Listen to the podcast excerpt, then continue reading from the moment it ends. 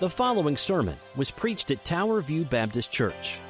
We are a gospel centered, relationship driven church that exists to know, grow in, share, and serve Jesus Christ. We do all this for the glory of God. For more about us, please check out our website at www.towerviewkc.com.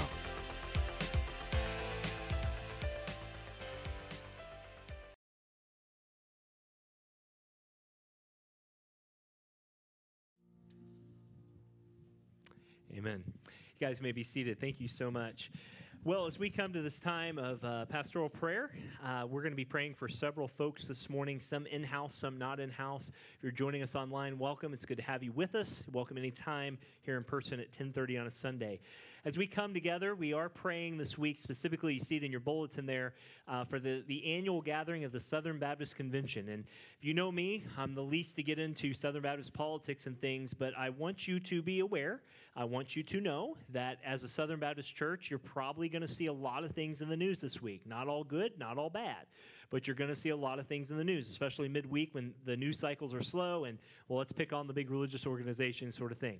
So, just so you know, we're going to pray for that. We also have two of our guys out preaching today. We have Lane Paul. Lane, our intern, well, he's no longer intern, he's just a member now, but Lane is preaching at Big Church. If you grew up in, in, in you know Big Church is when you graduated from a kid to sit with your parents, right? Well, he's preaching at his home church, his first time since being in seminary. It's a big responsibility to a church of about 350. So we're going to pray for Lane. Pastor Nelson, our associate pastor, is out at uh, chaplain duty in Colorado. Uh, I think he's on vacation. He just goes out there to say he's playing Army. I think he's really in the mountains out somewhere in a cabin, but uh, maybe I'm wrong. No, he's, he's out doing that as well. And next week, and I won't say his name, but he read scripture for security. Next week after service, the young man who read for us will be sending out next week as he goes over to a uh, far, far away land to share Jesus. Is that safe? Uh, did I get away with that?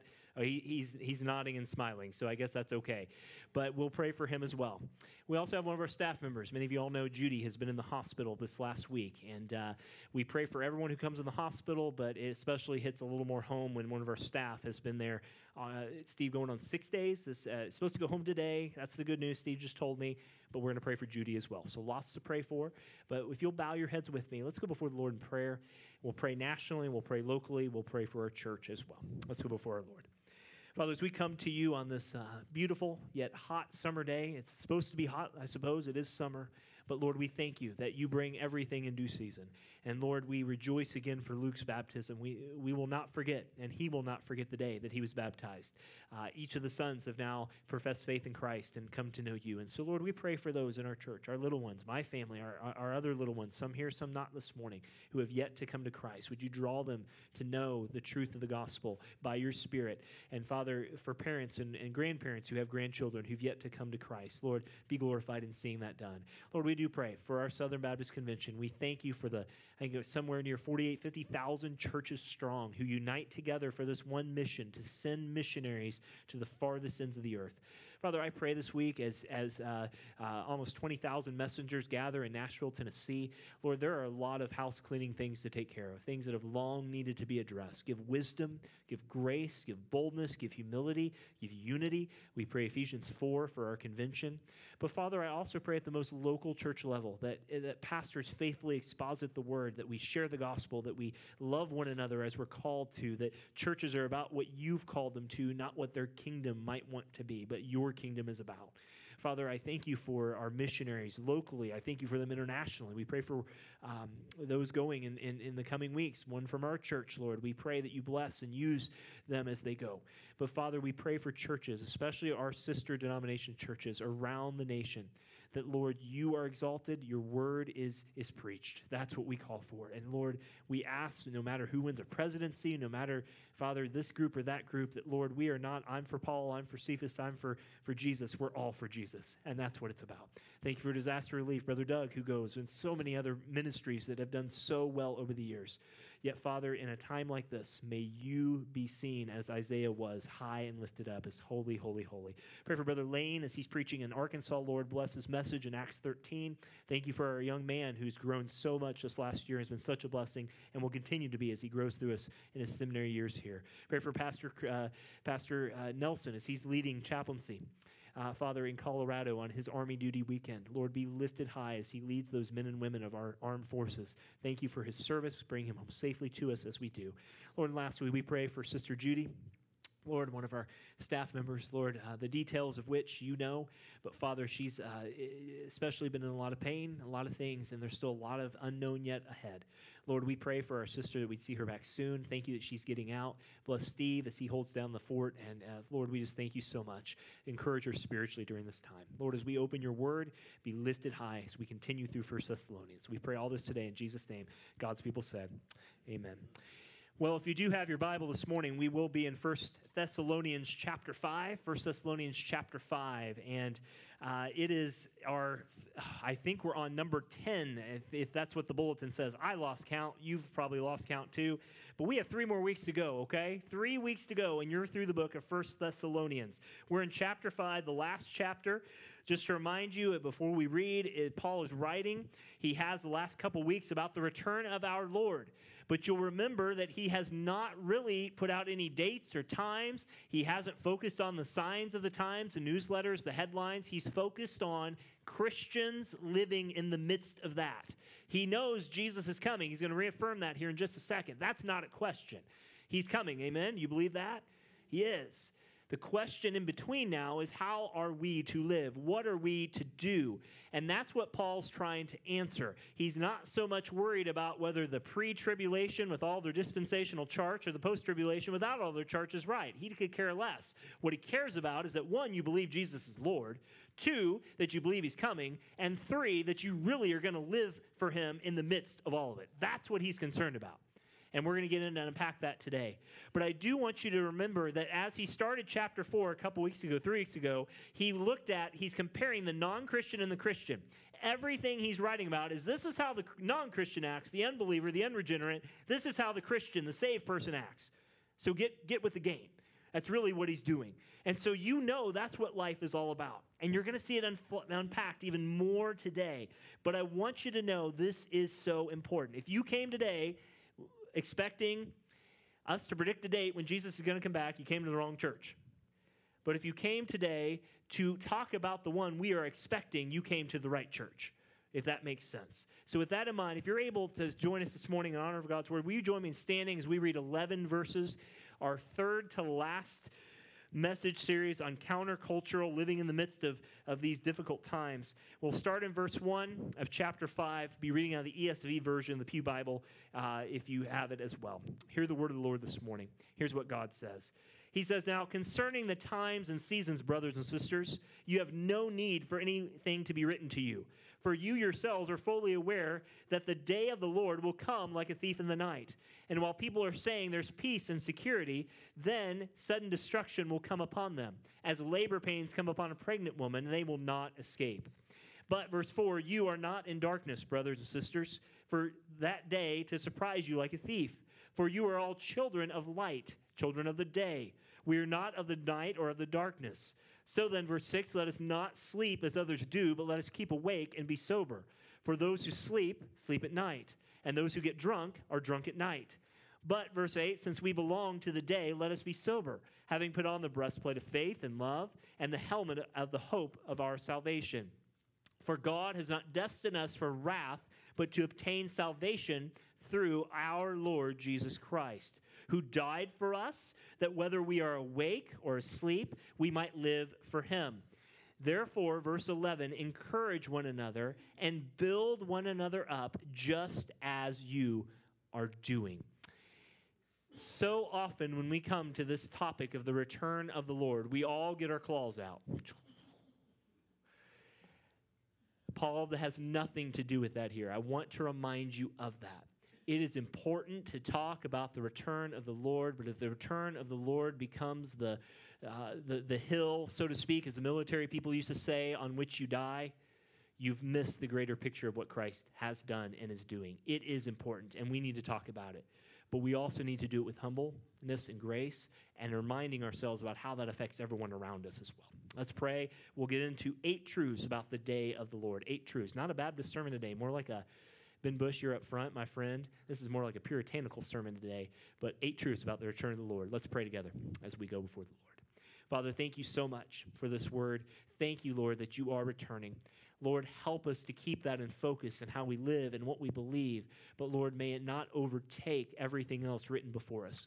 For Lord, we are called to do so much more, even in the midst of waiting expectantly, urgently, even calling people to Christ. Yet, Lord, so often we let the expectancy override the simple things we're called to do in front of us. Lord, we love you so much. Give us wisdom now in Jesus' name. And God's people said, Amen. Guys, may be seated. Thank you so much. Well, I don't have to spell it out for you, but I just had to look up the stats on this. And I, these are not all the stats out there, but I think they will give you some, some context as we do. More than one fourth of the Bible is prophecy. Prophecy is that which is predicted about the future and comes true. And approximately one third of it has yet to be fulfilled. That's a lot. Both the Old and New Testaments are full of promises about the return of Christ. Over 1,800 references in the Old Testament alone speak about the return of Christ. 17 Old Testament books give prominence to that theme, and, and uh, our brother read a little bit out of Zephaniah that you heard this morning. Of the 260 chapters in the New Testament, there are more than 300 references to the Lord's return. That's basically one out of every 30 verses. 23 of the 37 New Testament books refer at least one time to the return of Jesus Christ. 39 books, excuse or no, you got it right. 27. Woo, that's a typo. 23 of 27, excuse me. They don't teach you math in seminary if you knew that. That's just how it goes. But for every prophecy of the coming of Christ, there are at least at least 8 more about the second coming of Jesus Christ. Isn't that amazing? And if you were to bury all these prophecies in Texas, this is old Josh McDowell illustration for those of you who know that. If you were to bury all these references and mark one of them with an X, and that was all the prophecies of Jesus Christ, it would take you a lifetime to find that prophecy buried somewhere in the state of Texas. It's that immense. So why don't we talk about it more? We don't talk about it because so many have done this about it. Churches split over this stuff. People get so fired up about it than they should be. Jesus is coming, but we miss the greater point of what it is. Jesus comes and he's coming again, but friends, let us remember that Jesus has already fulfilled prophecy. When he came the first time, all the people stood in awe who knew what he was, who he was, because of what he came to do and He is God's amen to every promise. And we need to know that these plans of Jesus to come again should be our greatest hope. The bottom line is this is if you lose hope in the coming of Christ, you have lost hope in what He has called you to do. But at the same time, if you focus so much on the coming of Christ that you're so second coming minded, you are no earthly good. There is a balance to Scripture, a balance in all things. There are websites that you can go to called the Rapture Index, and depending on which way the president sneezes, you will find that the index goes up or down. Be careful. You say, well, Darren, you're, you're, you're, you're, you're deflating my enthusiasm. No, you should be expecting your coming king. He's coming. But don't miss what Paul is going to say. The blessed hope of Christ's return must lead to blessed holy living now. We don't win the world by becoming like the world, but we do so, as Paul said, by shining a light into a dark place.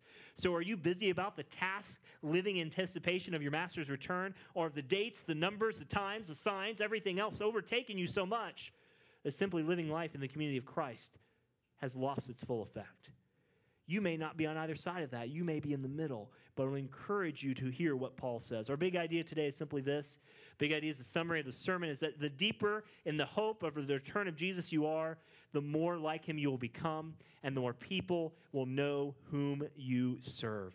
When Christ returns, he will not ask if you had the date right, but he'll ask, What were you doing for me?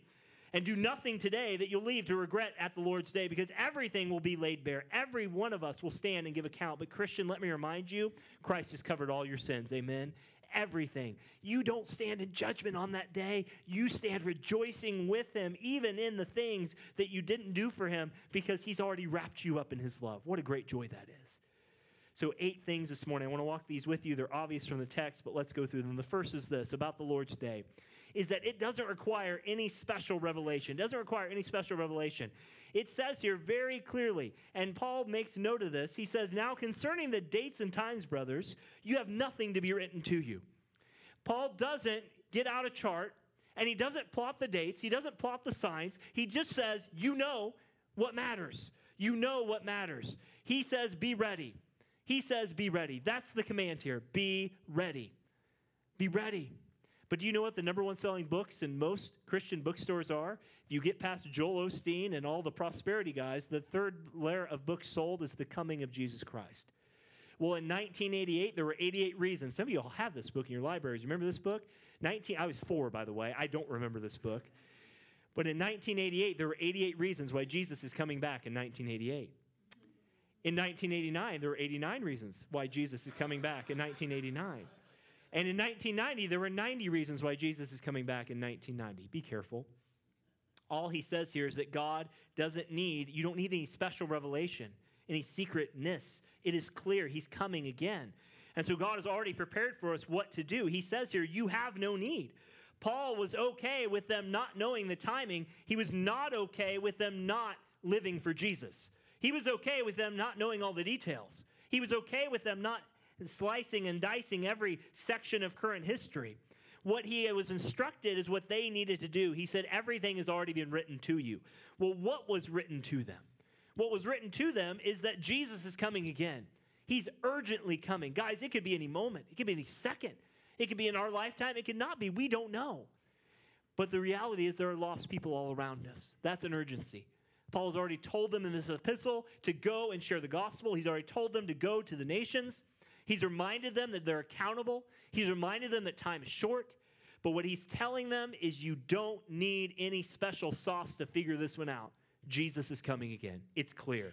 In fact, he goes on in verse 2 and he tells you this. He says, For you yourselves are fully aware. That word fully is like someone who eats too much food at Thanksgiving and falls asleep during the middle of the, the football game mid afternoon. Your belly's full. You know all that you need to know about the coming of Jesus Christ. That's it. You're fully aware of that day. And God has already set the day of his return. He says here that the Lord will come. Notice that. That is key. He says the Lord will come. This is not secondhand knowledge. It's not, I hope he comes. It's not if the signs work out right. He's going to come. That's it. That's where Paul rests. I'm emphasizing this for a point. You turn on most Christian television, and it is all about the return of Jesus Christ. There's nothing wrong with talking about it. But, guys, so often we forget that that is such. There's people going to hell, and we're talking about the return of Christ. You should talk about the return of Christ. But Paul doesn't speculate about it. He just says, get to action, get to it. You know he's coming. God's already set the day. What's it going to be like? He tells you at the end of verse 2. He says it's like a thief in the night. When do thieves come? Usually at night. And now, if you have all those cameras, some of y'all have like Fort Knox around your house. You've got you've got cameras up everywhere in every room. I don't know how a thief, I don't know how you walk in your house without the alarm going off. But he's coming like a thief in the night. God has already told them he will not announce the day. Christ is coming again, and be like a thief. He's coming again. It's clear you don't require special anything. You don't need to put on, what was that, National Treasure with the best actor ever, Nicolas Cage?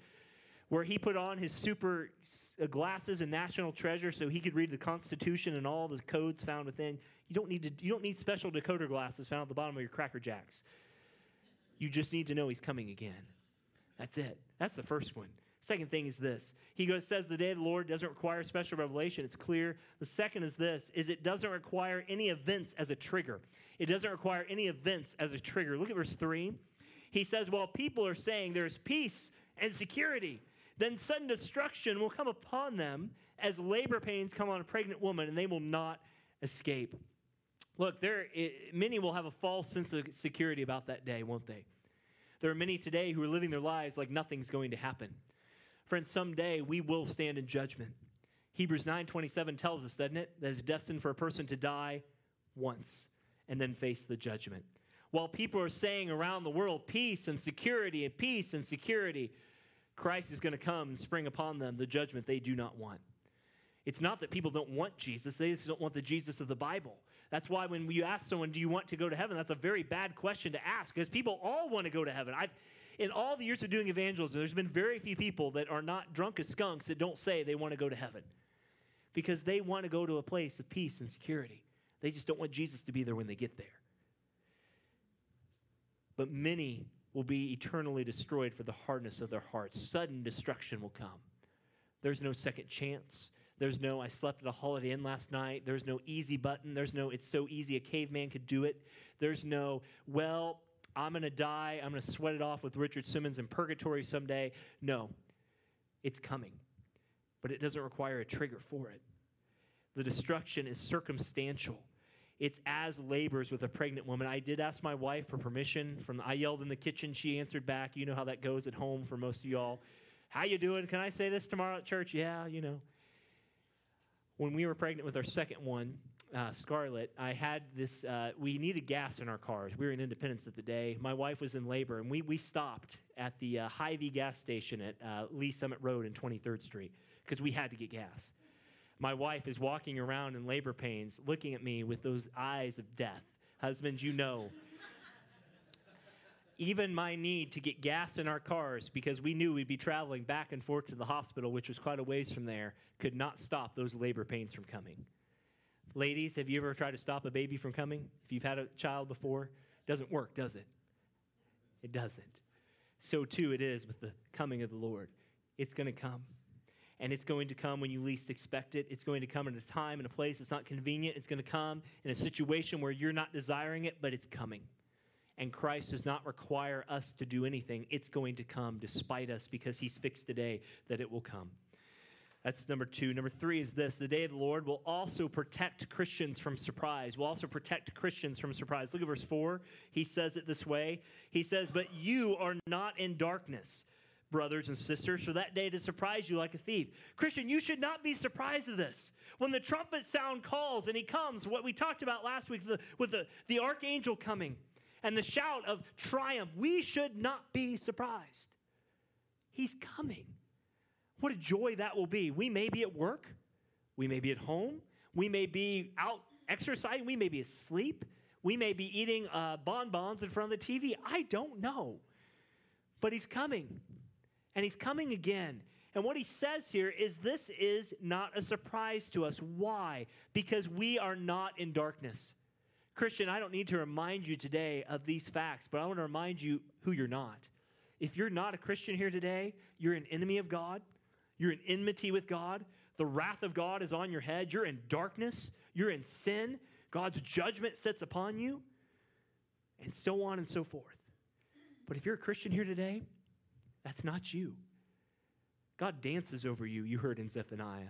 He sings over you. He relishes you. God cannot love you any more today than he did the day he set his eyes upon you in eternity past and saved you in the moment that you repented of your sins. Isn't that amazing? What if every relationship had that? Well, it's coming in heaven. But it shouldn't surprise us. He says we are we are God's people. We are not in darkness. Christian, you are not in darkness. So many times I hear I say this when I get in sin, I'll look at my heart and say, God, I just have one of those sinful, nasty hearts, Lord, and I did it again. Christian, we got that's true to a degree, but you got to be careful. God has absolutely cleaned you up, turned you inside out, saved you, washed you clean. Be careful. When you say, I've got a sinful heart, that's actually saying to God, God, you must have missed a spot. It's kind of like when you, you have kids clean up the kitchen and you, you, know, you just know you're going to do cleanup duty yourself because at some point you're, they're going to miss a spot. God never misses a spot. You are not in darkness anymore. And friends, when he says that you are brothers and sisters, he's speaking to the church here. He's speaking to those who know the truth and we know what that day is. That day will not surprise us. That day is going to be rejoicing. We get to see our King as he is. That's the greatest joy we have. Amen? And when you see that day, don't be surprised. If you are surprised and you claim the name of Christ, it might be that you never really truly knew Christ. And in that moment, it's too late. Because when it, that trumpet sounds, time is up. There's no second chance. Fourthly, the day of the Lord also is going to make distinctions. It's going to make distinctions between people. Now, we don't like doing this in today's world. We don't like saying, you're this way, I'm this way. We don't like saying, uh, you know, you're, you're like this and I'm like this. We all like people to be together in our culture. It's kind of like Archie Bunker's neighborhood. That's taking you back a few years. You all remember that thing. And if you don't know what Archie Bunker's neighborhood, you're under the age of 50, you need to go look it up, right? And all the all the middle, yeah, I'm. I put that in there for that effect, but you know. But he's going to make distinctions. Did you see this? You are all children of light. Look at verse 5. He tells you here. He says, You are all children of light. On the day of the Lord's coming, you are all children of light. You're children of the day. He says, Look, you have not only been changed inside about who you are, but how you act, how you live, how you take Jesus into every situation you are should be different. Why? Because you're not going to be surprised at his coming, and you are all children of light. Now, I need to be clear here. Our culture will tell us that we're all children of God, that we're all sons and daughters of God. Let's be very, very careful. Galatians 4 is clear, is it not? That to be a son or a daughter of God, you must go through the Savior of the world, Jesus Christ. No other way. That's it. But he tells you here that you're children of light. What is he saying? He's saying that our nature, it's going to be evident that we are his children, that we are his people. That as we wait for the coming of Christ, we're not going to worry about everything in this world. We're not going to be overwhelmed by the things of this world, whether we're seeking them or we're thinking about them or pondering them we're going to be different.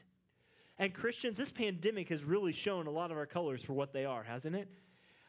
a friend of mine posted on Facebook yesterday. He said the pandemic must be over because the food court at Costco has opened back up, and, or Golden Corral has opened back up. And that might be true. But the pandemic is still here to some degree. We have people even in our church that have gone through it or are going through it right now. But one thing these times a year ago, if you can remember back that far, it seems so long ago, doesn't it? Is we were worried about lots of things that now we look at and we say, that really wasn't that big a deal. It's big, but it's not that big. Well, Christian, that should be our perspective in everything that comes in this world. When you look at your life, when you look at what you worry about, what you think about, what you pray about, is it any different than the people who are around you? Because if you know your master's coming, if you know your Savior is coming again, that changes your perspective a little bit, doesn't it? If you are a warrior, if you're out in the army and you know you've called for reinforcements and you're hunkered down with shots coming all around you, but you know you've made that call and you know they always come and they're going to take out the enemy, your confidence level soars just a little bit, doesn't it? Well, Christian, let me tell you, our king will not be defeated. He has never been defeated. He's, he is 1 0. He's got a perfect batting average. He's a, the number one seed that tromped through the NCAA tournament without any opposition.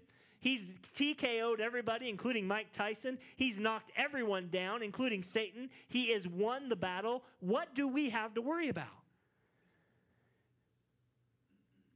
That's what he means here. When he says you're children of light, he's saying that living in light of Christ's coming ought to affect everything about who you are how you parent, how you live, how your marriage goes forth, how you relate to other people, how you view national events. It all matters because you're children of light. You're not verse 6. Notice what verse 6 says. He says, he makes a difference here. He says, So then, let us not sleep as others do.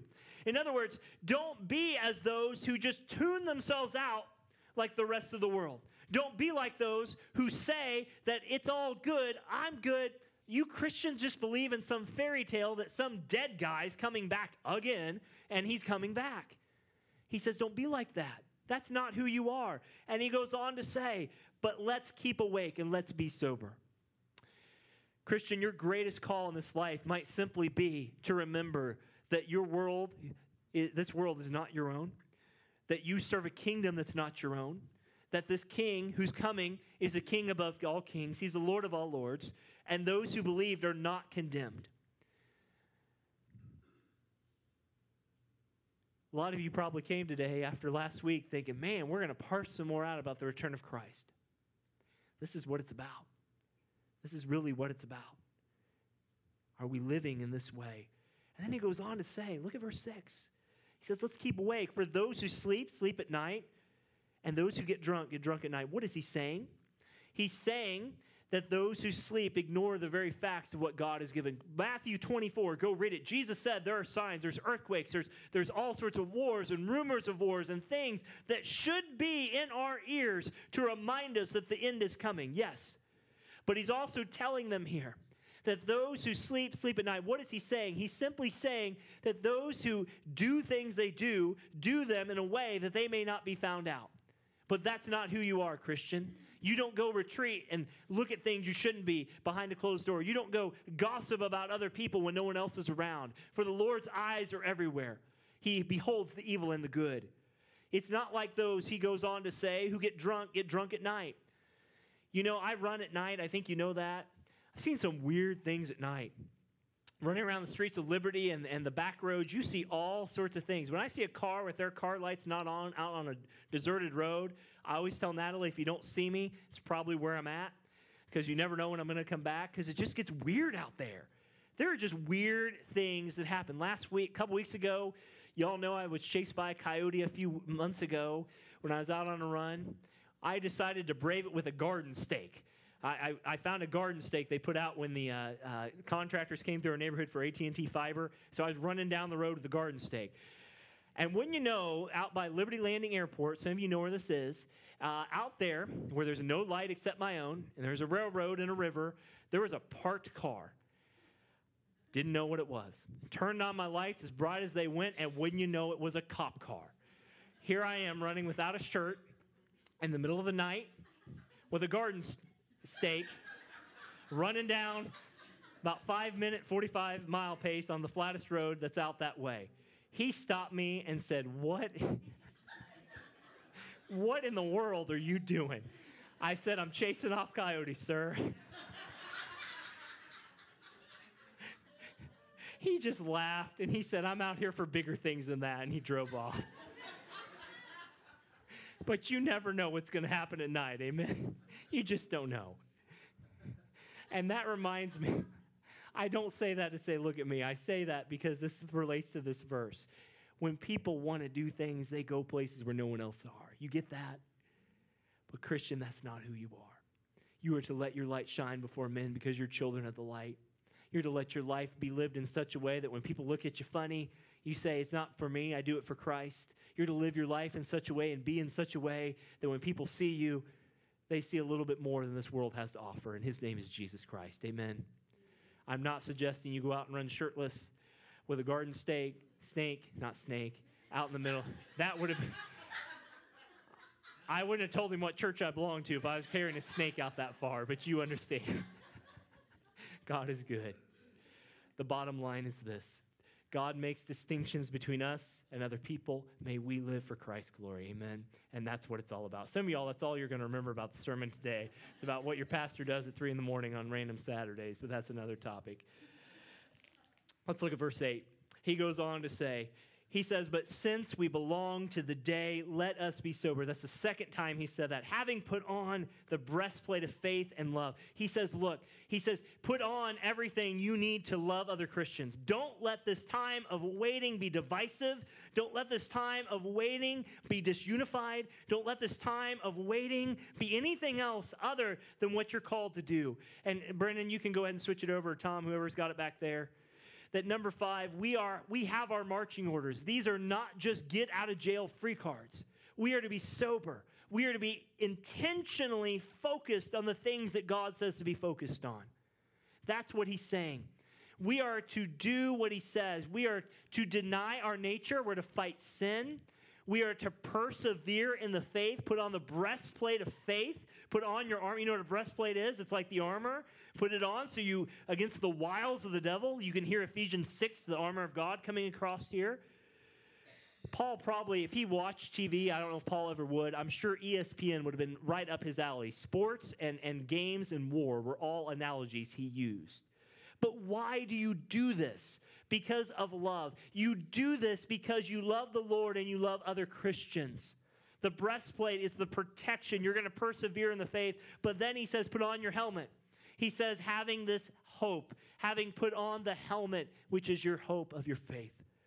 He's saying, look, be prepared. You don't just sit back and kick up your legs and say, Come on, Jesus, I'm waiting. You're late. Come on. He says, You do so prepared and ready for battle. You do so actively. These are all active verbs in the Greek. If you want to use all that present tense, and, and that's what it's about. Why? What are you to be ready for? Well, he tells you in verse 9. Number 6, the day the Lord mandates that we proclaim the gospel intentionally. Look at verse 9. He tells you partly what to be ready for. He says, For God has not destined us to wrath, but to obtain salvation through our Lord Jesus Christ. Christian, God does not hate you. God does not hate you, Christian brother, Christian sister. That all fell on his son, Jesus Christ. You are loved, dearly, deeply loved. But there are some people who don't know that love, aren't there? They're your family, they're your friends, they're your coworkers, there's people you've never met. God did not destine us for wrath. What is he saying? He's saying that on the return of that day, if you're really in Christ, he's not going to cast you away. He's not going to toss you out. I remember growing up, going to a church over in Excelsior Springs. It's now defunct where we went on a youth group thing, and as soon as they had the altar call, the, the cameras came on, the lights came on, and you'd see these kids go down the, the, the, the, aisle. Some of y'all remember these days. The preacher said, If you want to know Jesus, come on down, pray this prayer, and you'll get saved right here, right now.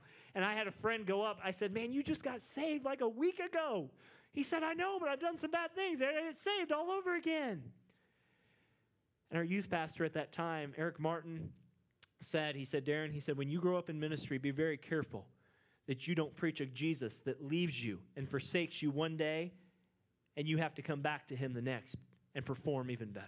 Friends, you are saved once and for all if you're saved in Jesus Christ. Amen? That's it. That's what we believe.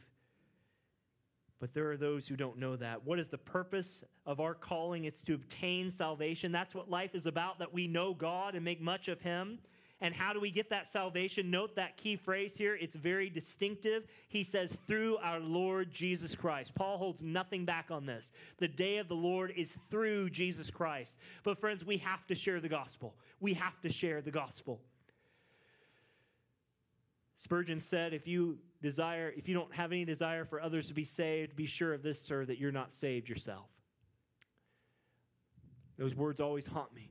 There are days that go by that I don't share the gospel. And there are weeks even that I look back and say, how many people have actually heard the gospel through me? Have my kids? Has, have people, my neighbors? We're all guilty as charged.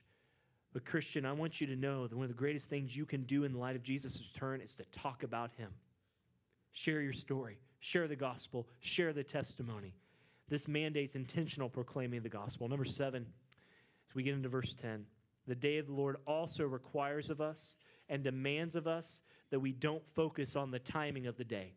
That we don't focus on the timing of the day. Number 10, what is the focus? The focus isn't on the timing of Christ's return, the focus is on Him. He says this who died for us so that whether we are awake or asleep, we might live with Him. The last day is about Christ's sacrifice. The last day is about what Jesus did, what we're going to do for all eternity. What are we going to do in heaven? Are we going to swing on pearly gates? Are we going to dig up Achan style Joshua chapter 7 and hide uh, streets of gold in our tent? Hope God doesn't find it. You know, what are we going to do in heaven? Are we playing chess? Are we going to have a big, big house with lots and lots of room, as Audio Adrenaline once said? What are we going to do? Friends, in heaven, can I say it again? In heaven, we are going to just stand in awe of the Lamb who gave his life for us. We're going to be so focused on worshiping Him, playing baseball, running that distance you never thought you could, eating all the big buffets you think are there. Maybe they are. I don't know. Really, no one's going to care. But everyone's going to care about Him. The one who's high and lifted up, whose eyes and whose hair are like fire, and his eyes or his hair is like as white as snow. That one. That's who the focus is going to be on. Notice he doesn't say here, wait for this, do this, do this. He says it's about Christ's sacrifice. And notice he says it's not about what happens here, whether we're awake or asleep. Whether you're here when Christ returns or you're asleep when Christ returns, he said this last week, you'll be with Christ. That's a pretty good deal. So, whether I die for Jesus, I live for Jesus, or if I am alive when Jesus comes, I'm still with Jesus, amen, yes. You remember that show, some of y'all, Who Wants to Be a Millionaire? You remember that show? And they'd climb the rung. If you remember the show, you'd answer a question, you'd have lifeline, and you could call somebody, you could, you could ask the audience, or they'd take half of them away. I think that's something like that. But you got to a certain level where if you did not answer the question correctly, you lost everything. You literally went all in. You put all your chips on the table, so to speak. And if you didn't answer correctly, eh, you're out. Forget whatever else you did. And so many times, you remember that show, you sat on the edge of your seat and you said, Come on, man, answer the right question or, or walk away, whatever you yelled at the screen. And you hoped he made the right choice. And they, it's like those horror movies. They know the monster's there. Why do you go? Why do you go out in the open? Go hide and get a gun or something. You know. Don't you ever just think that when you watch something? Just stop it and be reasonable. Well, friends, here's the reasonable answer Christ has told you he's coming again. There's nothing you can do that can separate you from his love. That's what he wants you to focus on. That's it. Why? Because we might live with him. Isn't that the goal of the Christian faith? That we might live with him. Last thing is this, number eight. This is always an encouraging topic, it's not a divisive one. Therefore, encourage one another, build one another up just as you are doing. If we allow anything about how we view the return of Jesus to overtake how we treat, love on, pray for, fellowship with other believers in the body of Christ, you're doing it wrong. Encourage one another with these words. When you're having a bad day at home, is it okay to say Jesus is coming again? Amen, it is when this church struggles and Tower View, we're going to struggle. Praise God that we, this nursery, er, children's center, forgive me, I always say it wrong. It is probably, it, we're getting there. The tiles are up, the walls are painted. We just got to put carpet down and do those things. Thank you, Steve and crew, for getting that rolling and going. It's coming. If you're visiting with us, we don't usually have our, our stuff out in the back back there, but it's hanging out. It's okay. But guess what? If this church struggles financially at some point, we struggle through issues coming up that we need to talk about. Can we agree on this one thing? We're in this together. We are not the enemy with one another. The enemy has been defeated. His name's Satan. And God will soon crush Satan underneath his feet. Romans 16, 19 says. That's what it says.